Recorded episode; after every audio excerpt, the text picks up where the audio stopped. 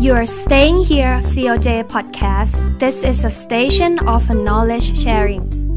COJ Podcast ขอนำเสนอรายการ กฎหมายใกล้ตัวรอบรั้วสารเยาวชน สวัสดีครับ ขอต้อนรับทุกท่านเข้าสู่รายการกฎหมายใกล้ตัวรอบรั้วสารเยาวชน วันนี้เสนอเป็นตอนที่ 15 แล้วครับ โดยในวันนี้ผมปาลิศสันทนาคณิต ผู้พิพากษาศาลชั้นต้น ประจำกองผู้ช่วยผู้พิพากษาศาลอุทธรณ์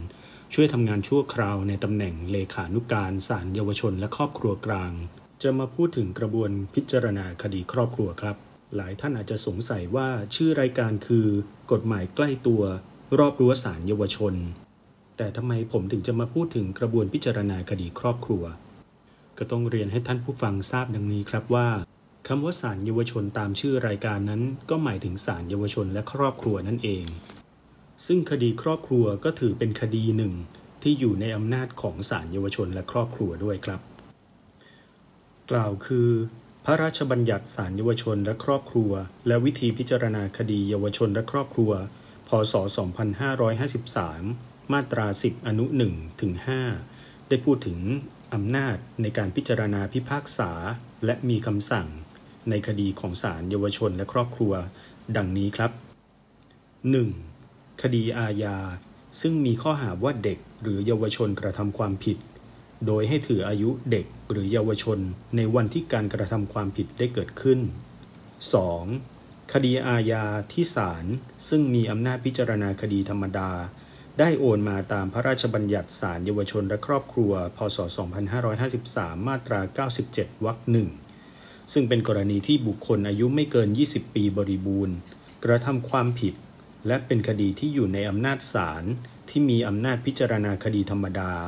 แล้วศาลที่พิจารณาคดีนั้นเห็นว่า บุคคลผู้กระทำความผิด ยังมีสภาพร่างกาย สภาพจิต สติปัญญา และนิสัย เช่นเดียวกับเด็กหรือเยาวชน ก็จะสั่งให้โอนคดีไปพิจารณาในศาลเยาวชนและครอบครัวที่มีอำนาจ โดยถือว่าบุคคลผู้กระทำความผิดนั้น เป็นเด็กหรือเยาวชน 3. คดีครอบครัว ซึ่งได้แก่คดีแพ่งที่ฟ้องหรือร้องขอต่อศาล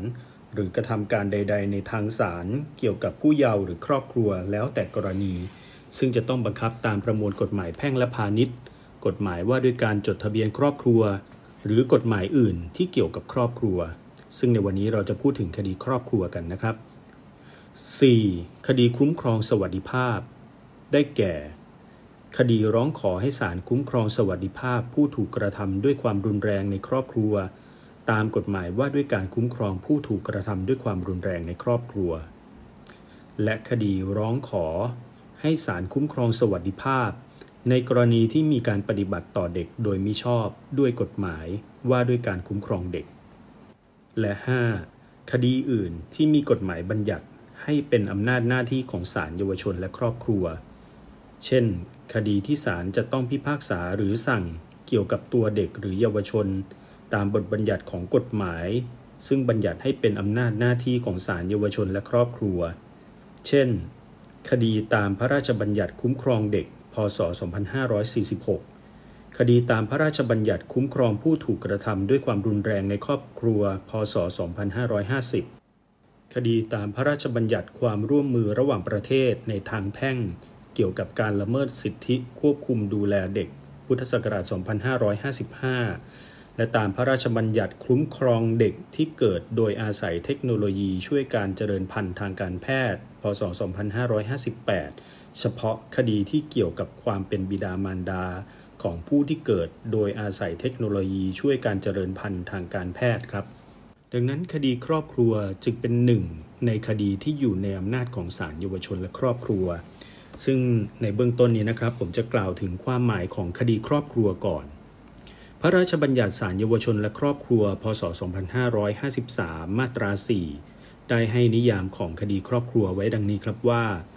คดีครอบครัวหมายถึงคดีแพ่งที่ฟ้อง หรือร้องขอต่อศาลหรือกระทำการใด ๆ ในทางศาลเกี่ยวกับผู้เยาว์หรือครอบครัว ซึ่งจะต้องบังคับตามประมวลกฎหมายแพ่งและพาณิชย์ กฎหมายว่าด้วยการจดทะเบียนครอบครัว หรือกฎหมายอื่นที่เกี่ยวกับครอบครัว ดังนั้นคดีที่เกี่ยวด้วยการสมรส สิทธิและหน้าที่หรือความสัมพันธ์ระหว่างสามีภรรยา บิดามารดาและบุตรไม่ว่าในทางใด ซึ่งพิพาทกันตามประมวลกฎหมายแพ่งและพาณิชย์บับ5ทั้งหมดคดีที่เกี่ยวด้วยสถานะและความสามารถของบุคคลเกี่ยวกับครอบครัว หรือส่วนได้เสียของผู้เยาว์ ซึ่งพิพาทกันตามประมวลกฎหมายแพ่งและพาณิชย์ในบับ 1 และบับ 6 รวมทั้งคดีที่เกี่ยวกับกฎหมายว่าด้วยการจดทะเบียนครอบครัว หรือกฎหมายอื่นที่เกี่ยวกับครอบครัว ย่อมถือเป็นคดีครอบครัว ซึ่งผมจะขอจำแนกกล่าวถึงเป็น 3 กรณีนะครับ กรณีแรกก็คือคดีแพ่งที่เป็นคดีครอบครัว กรณีที่ 2 คือคดีที่สืบเนื่อง หรือเกี่ยวเนื่องกับคดีครอบครัว และกรณีที่ 3 ก็คือคดีแพ่งที่มูลความแห่งคดีเกี่ยวข้องกับคดีครอบครัวครับ มาดูกรณีแรกนะครับ คดีแพ่งที่เป็นคดีครอบครัว ก็จะได้แก่คดีดังต่อไปนี้ครับ 1. ก็คือสถานะและความสามารถของบุคคล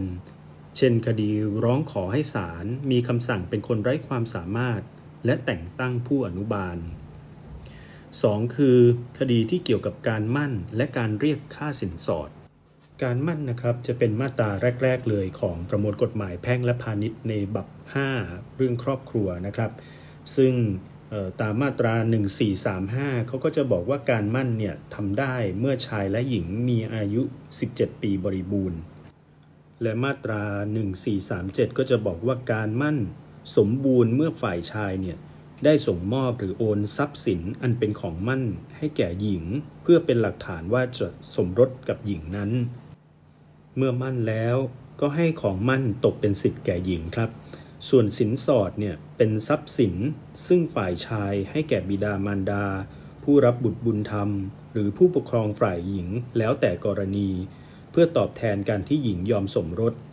ถ้าไม่มีการสมรสโดยมีเหตุสำคัญอันเกิดแก่หญิง หรือโดยมีพฤติการซึ่งฝ่ายหญิงต้องรับผิดชอบทำให้ชายไม่สมควรหรือไม่อาจสมรสกับหญิงนั้น ฝ่ายชายเรียกสินสอดคืนได้ ซึ่งหลายครั้งก็จะมีประเด็นข้อพิพาทกันครับว่า ทรัพย์สินที่ให้นั้นเป็นของมั่นหรือสินสอดหรือไม่ ซึ่งประเด็นดังกล่าวก็จะถือว่าเป็นคดีแพ่งที่เป็นคดีครอบครัวครับ อย่างที่ 3 ก็คือความสัมพันธ์ระหว่างสามีภรรยา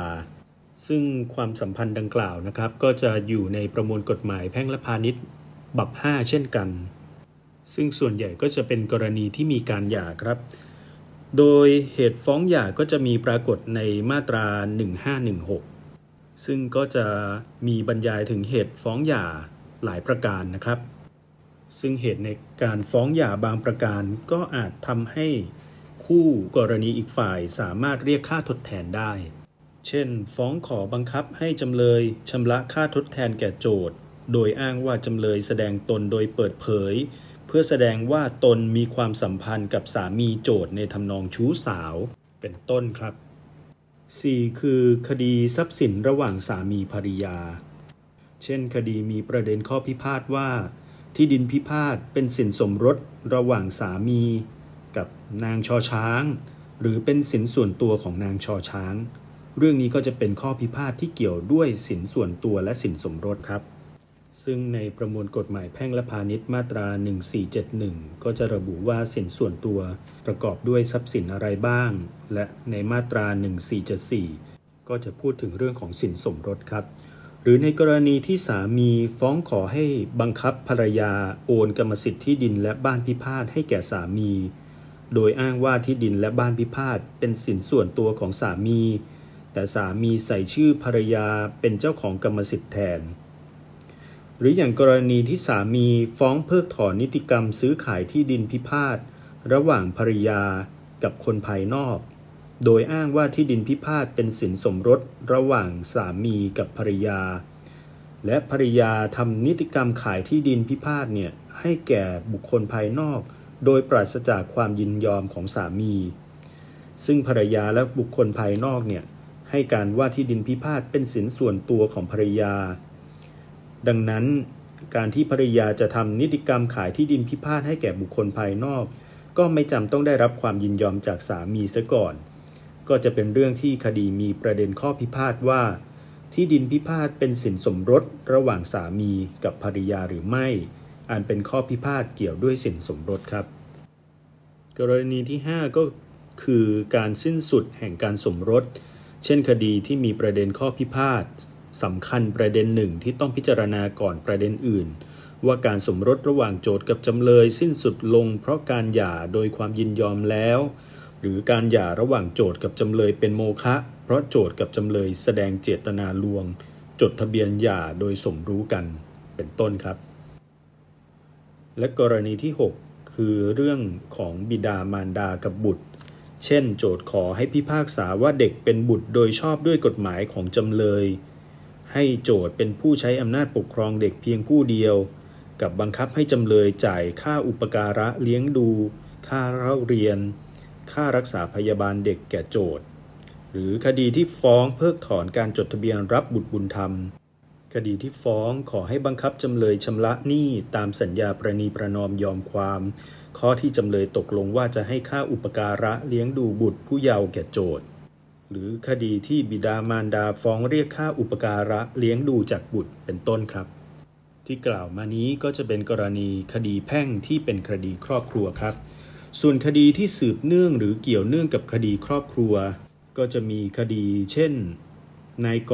มีอำนาจทำนิติกรรมขายที่ดินพิพาทให้แก่โจทก์ขณะที่นายกยังเป็นผู้เยาว์หรือไม่ ก็จะเป็นคดีครอบครัวนะครับ แต่ในคดีเดียวกันนั้นเองเนี่ยมีผู้ร้องสอดเข้ามา ผู้ร้องสอดก็คือบุคคลภายนอกเนี่ยขอสารเข้ามาในคดีนะครับ และผู้ร้องสอดเนี่ยก็อ้างว่ามีสิทธิครอบครองที่ดินพิพาทแล้วก็ห้ามไม่ให้โจทย์จำเลยเนี่ยเข้าไปเกี่ยวข้องกับที่ดินพิพาท ซึ่งแม้จะเป็นการโต้แย้งสิทธิทางแพ่งเกี่ยวกับที่ดินทั่วไป ไม่เป็นกรณีที่ต้องบังคับตามกฎหมายครอบครัว แต่คดีในส่วนที่เกี่ยวกับคำร้องสอดเนี่ยก็เป็นเรื่องที่ยื่นเข้ามาในคดีที่มีประเด็นเบื้องต้น เป็นคดีครอบครัวนั่นเองครับ และกรณีสุดท้ายก็คือคดีแพ่งที่มูลความแห่งคดีเกี่ยวข้องกับคดีครอบครัว เช่นคดีที่มีประเด็นข้อพิพาทว่า แหวนเพชรกับจี้พลอยตามคำฟ้อง เป็นทรัพย์สินที่โจทย์ส่งมอบให้แก่จำเลยเป็นของมั่นหรือไม่ แล้วจำเลยปฏิบัติผิดสัญญามั่นจึงต้องคืนของมั่นให้แก่โจทย์หรือไม่ เรื่องนี้ก็จะเป็นคดีครอบครัว แต่ส่วนที่โจทย์ฟ้องขอให้บังคับจำเลยคืนเงินที่จำเลยขอให้โจทย์ช่วยเหลือ แม้ไม่เป็นคดีครอบครัวครับ เพราะไม่มีปัญหาต้องวินิจฉัยถึงสถานะการมั่นระหว่างโจทย์กับจำเลย แต่มูลความแห่งคดีส่วนนี้ เกี่ยวข้องกับส่วนที่โจทย์ฟ้องขอให้บังคับจำเลยคืนของมั่น โจทย์จึงมีสิทธิ์เสนอคำฟ้องต่อศาลที่มีอำนาจพิจารณาพิพากษาคดีเยาวชนและครอบครัวครับ ส่วนคดีแพ่งที่ไม่เป็นคดีครอบครัวก็อย่างเช่น คดีที่บิดาหรือมารดาฟ้องเรียกถอนคืนการให้จากบุตรผู้เยาว์เพราะเหตุผู้รับประพฤติเนรคุณ หรืออย่างคดีโจทย์ฟ้องขอแบ่งทรัพย์สิน ซึ่งโจทย์กับจำเลยทำมาหาได้ร่วมกันระหว่างอยู่กินฉันสามีภริยา เนื่องจากไม่ได้จดทะเบียนสมรสกัน เป็นการฟ้องโดยอาศัยหลักกรรมสิทธิ์รวม หรืออย่างคดีที่มีประเด็นข้อพิพาทว่าจำเลยมีชื่อเป็นเจ้าของกรรมสิทธิ์ที่ดินพิพาทแทนโจทย์หรือไม่ อันนี้ก็จะเป็นปัญหาเกี่ยวกับหน้าที่และความรับผิดของตัวแทนต่อตัวการแม้โจทย์จะบรรยายฟ้องว่าที่ดินพิพาทเป็นสินสมรส ระหว่างโจทย์กับบุคคลภายนอก แต่ก็ไม่ได้เป็นประเด็นโดยตรงเกี่ยวกับทรัพย์สินระหว่างสามีภรรยา จึงไม่เป็นคดีครอบครัวครับ ในการดำเนินกระบวนพิจารณาคดีครอบครัวนอกจากจะอยู่ในบังคับของพระราชบัญญัติศาลเยาวชนและครอบครัว พศ 2553 แล้ว ก็ยังจะมีการนำบทบัญญัติของประมวลกฎหมายวิธีพิจารณาความแพ่งมาใช้ด้วย เท่าที่ไม่ขัดหรือแย้งกับบทบัญญัติแห่งพระราชบัญญัติศาลเยาวชนและครอบครัวครับ ซึ่งก็จะมีหลักเกณฑ์ก็คือ คดีครอบครัวที่ต้องยื่นเป็นคำฟ้อง กับคดีครอบครัวที่ต้องยื่นเป็นคำร้องขอ โดยคดีครอบครัวที่ต้องยื่นเป็นคำฟ้อง ก็จะเป็นกรณีที่มีข้อโต้แย้งเกิดขึ้น เกี่ยวกับสิทธิ หรือหน้าที่ของบุคคล ตามประมวลกฎหมายวิธีพิจารณาความแพ่งมาตรา 55 เช่น ฟ้องหย่า ฟ้องเกี่ยวกับอำนาจปกครอง ฟ้องเรียกค่าอุปการะเลี้ยงดู และฟ้องขอให้รับเด็กเป็นบุตร ซึ่งกรณีนี้ถ้าคู่ความไม่มีทนายความนะครับ ก็จะขอให้ศาลแต่งตั้งให้ก็ได้ โดยทนายความที่ศาลแต่งตั้งให้ ก็จะได้รับค่าป่วยการตามระเบียบคณะกรรมการบริหารศาลยุติธรรม ว่าด้วยค่าป่วยการทนายความที่ศาลแต่งตั้งในคดีครอบครัว พศ 2555 ครับ ในคดีครอบครัวที่ผู้เยาว์มีผลประโยชน์ หรือส่วนได้เสีย หรือฟ้องเรียกค่าอุปการะเลี้ยงดูนั้น โจทย์หรือผู้ร้องอาจยื่นคำฟ้องหรือคำร้องเป็นหนังสือ หรือมาแถลงข้อหาด้วยวาจาต่อหน้าศาลก็ได้ครับ ถ้ามาแถลงข้อหาด้วยวาจา ก็ให้ศาลมีอำนาจสอบถามตามที่จำเป็น แล้วบันทึกรายการแห่งข้อหาเหล่านั้น อ่านให้โจทย์หรือผู้ร้องฟัง และให้ลงรายมือชื่อไว้ซึ่งคดีครอบครัวที่ต้องยื่นเป็นคำฟ้องนะครับ ก็จะประกอบไปด้วยคดีที่มีทุนทรัพย์ กับคดีที่ไม่มีทุนทรัพย์ คดีที่มีทุนทรัพย์ ก็อย่างเช่น คดีที่ฟ้องแบ่งสินสมรส คดีฟ้องเรียกค่าอุปการะเลี้ยงดู ค่าทดแทน ค่าเลี้ยงชีพ แต่สำหรับคดีฟ้องเรียกค่าอุปการะเลี้ยงดูหรือค่าเลี้ยงชีพนะครับ แม้จะเป็นคดีมีทุนทรัพย์ แต่ก็จะได้รับการยกเว้น ไม่ต้องชำระค่าขึ้นศาลและค่าริชาธรรมเนียม ส่วนคดีไม่มีทุนทรัพย์ ก็อย่างเช่น คดีฟ้องหย่า ฟ้องเกี่ยวกับอำนาจ ปกครอง ฟ้องขอให้รับเด็กเป็นบุตร ฟ้องขอให้ถอนการจดทะเบียนรับเด็กเป็นบุตร ฟ้องขอให้ศาลอนุญาตให้สมรส ฟ้องให้ศาลแสดงว่าการสมรสเป็นโมฆะหรือฟ้องขอให้เพิกถอนการสมรสเป็นต้นครับ ซึ่งการพิจารณาพิพากษาคดีครอบครัวนั้นไม่ว่าการพิจารณาคดี จะดำเนินการไปแล้วเพียงใดนะครับ ตามกฎหมายเนี่ยก็จะกำหนดให้ศาลพยายามเปรียบเทียบให้คู่ความได้ตกลงกัน หรือประนีประนอม กันในข้อพิพาท โดยคำนึงถึงความสงบสุข และการอยู่ร่วมกันในครอบครัว โดยเฉพาะคดีครอบครัวที่มีข้อพิพาทนะครับ ก่อนเริ่มพิจารณาเนี่ยบังคับเลยว่าศาลต้องตั้งผู้ประนีประนอมคดีครอบครัวเพื่อไกล่เกลี่ย โดยไม่จำเป็นต้องถามความสมัครใจของคู่ความด้วยครับ กรณีที่ 2 คือคดีครอบครัวที่ต้องยื่นเป็นคำร้องขอ ซึ่งจะเป็นกรณีที่มีความจำเป็นตามที่กฎหมายบัญญัติให้ใช้สิทธิ์ทางศาลโดยทำเป็นคำร้องขอนะครับ ผมจะขอยกตัวอย่างนะครับ กรณีที่เป็นคดีครอบครัวที่ต้องยื่นเป็นคำร้องขอ เช่น ผู้เยาว์ร้องขอให้ศาลสั่งอนุญาตให้ผู้เยาว์ประกอบธุรกิจทางการค้าหรือธุรกิจอื่น หรือเป็นลูกจ้างในกรณีที่ผู้แทนโดยชอบธรรมไม่ให้ความยินยอม โดยไม่มีเหตุอันสมควร กรณีการร้องขอให้ศาลสั่ง บุคคลวิกลจริตเป็นคนไร้ความสามารถ การร้องขอให้ศาลสั่งเป็นคนเสมือนไร้ความสามารถ การขออนุญาตทำการสมรส การร้องขอให้คู่สมรสเป็นคนไร้ความสามารถ หรือเสมือนไร้ความสามารถ การร้องขอให้ศาลพิพากษาว่าการสมรสเป็นโมฆะ การร้องขอให้ศาลพิพากษาว่าเป็นบุตร การร้องขอจดทะเบียนเด็กเป็นบุตรโดยชอบด้วยกฎหมาย การร้องขอทำนิติกรรมแทนผู้เยาว์หรือทำกิจการใดที่มีผลประโยชน์ขัดกับผู้เยาว์การร้องขอถอนอำนาจปกครอง เนื่องจากผู้ใช้อำนาจปกครอง เป็นคนไร้ความสามารถ คนเสมือนไร้ความสามารถ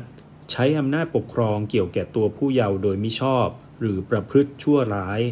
การร้องขอตั้งผู้ปกครอง การร้องขอรับบุตรบุญธรรม การร้องขอเลิกรับบุตรบุญธรรม การร้องขอตั้งผู้ปกครองในกรณีที่ผู้เยาว์ซึ่งได้รับมรดกตกทอด ยังไม่มีผู้แทนโดยชอบธรรม การร้องขอสละมรดก หรือรับมรดกอันมีค่าภาระติดพันหรือเงื่อนไขของทายาทซึ่งเป็นผู้เยาว์บุคคลวิกลจริต หรือบุคคลผู้ไม่สามารถจะจัดทำการงานของตนเองได้ และอย่างเช่นการร้องขอตั้งผู้ปกครองทรัพย์ ในกรณีที่ผู้ทำพินัยกรรม ประสงค์จะยกทรัพย์สินให้แก่ผู้เยาว์ระหว่างที่ยังเป็นผู้เยาว์อยู่ เป็นต้นครับ ซึ่งในการที่ศาลจะมีคำสั่งรับคำร้องขอนะครับศาลก็จะต้องพิจารณาก่อนว่า ผู้เยาว์มีผลประโยชน์หรือส่วนได้เสียหรือไม่ ถ้าผู้เยาว์มีผลประโยชน์หรือส่วนได้เสีย เช่น ขอให้จดทะเบียนรับเด็กเป็นบุตร ขอทำนิติกรรมแทนผู้เยาว์ขอรับเด็กเป็นบุตรบุญธรรม ผู้เยาว์ขออนุญาตสมรสแบบนี้นะครับ ต้องให้ผู้อำนวยการสถานพินิษประมวล และรายงานเกี่ยวกับความเป็นอยู่ของครอบครัว สวัสดิภาพ และความประสงค์ หรือประโยชน์สูงสุดของผู้เยาว์ก่อน เมื่อศาลรับคำร้องขอแล้วนะครับศาลก็จะประกาศนัดไต่สวน ซึ่งแต่เดิมนะครับการประกาศนัดไต่สวนเนี่ยก็จะใช้วิธีการประกาศทางหนังสือพิมพ์ เช่นเดียวกับการประกาศตามคำร้องขอในคดีทั่ว ๆ ไป จนกระทั่งเมื่อวันที่ 31 ตุลาคม 2561 นะครับ ก็ได้มีคำแนะนำของประธานศาลฎีกา ว่าด้วยการส่งเอกสารและการประกาศนัดไต่สวน โดยวิธีลงโฆษณาทางสื่อ เทคโนโลยีสารสนเทศ พศ 2561ซซึ่งให้ดุลพินิษศาลนะครับในการใช้วิธีการลงโฆษณาทางสื่อสารสนเทศ โดยประกาศผ่านเว็บไซต์ที่สำนักงานศาลยุติธรรมกำหนดก็ได้ เพื่อให้ประชาชนสามารถเข้าถึงกระบวนพิจารณาคดีของศาลได้โดยสะดวกรวดเร็ว และประหยัดค่าใช้จ่ายครับ เมื่อศาลทำการพิจารณาคำร้องขอเสร็จแล้วศาลก็จะมีคำสั่ง โดยก่อนที่จะมีคำสั่งนะครับ คดีที่ผู้เยาว์มีผลประโยชน์หรือส่วนได้เสีย ต้องตรวจสอบครับว่าได้รับรายงานของผู้อำนวยการสถานพินิษตามมาตรา 168 แล้วหรือไม่ และในการทำคำพิพากษาหรือคำสั่ง ต้องมีผู้พิพากษาไม่น้อยกว่า 2 คน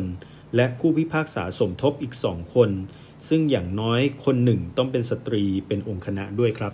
นี่ก็เป็นข้อมูลเบื้องต้นนะครับ เกี่ยวกับกระบวนพิจารณาคดีครอบครัว ขอยุติการบรรยายแต่เพียงเท่านี้ พบกันใหม่ในตอนต่อไปครับ สวัสดีครับ ท่านสามารถรับฟัง COJ Podcast ทางสื่อออนไลน์ ไม่ว่าจะเป็น YouTube COJ Channel Apple Podcast SoundCloud Spotify และเว็บไซต์กองสารนิเทศและประชาสัมพันธ์ แล้วมุมมองโลกกฎหมายของคุณจะเปลี่ยนไป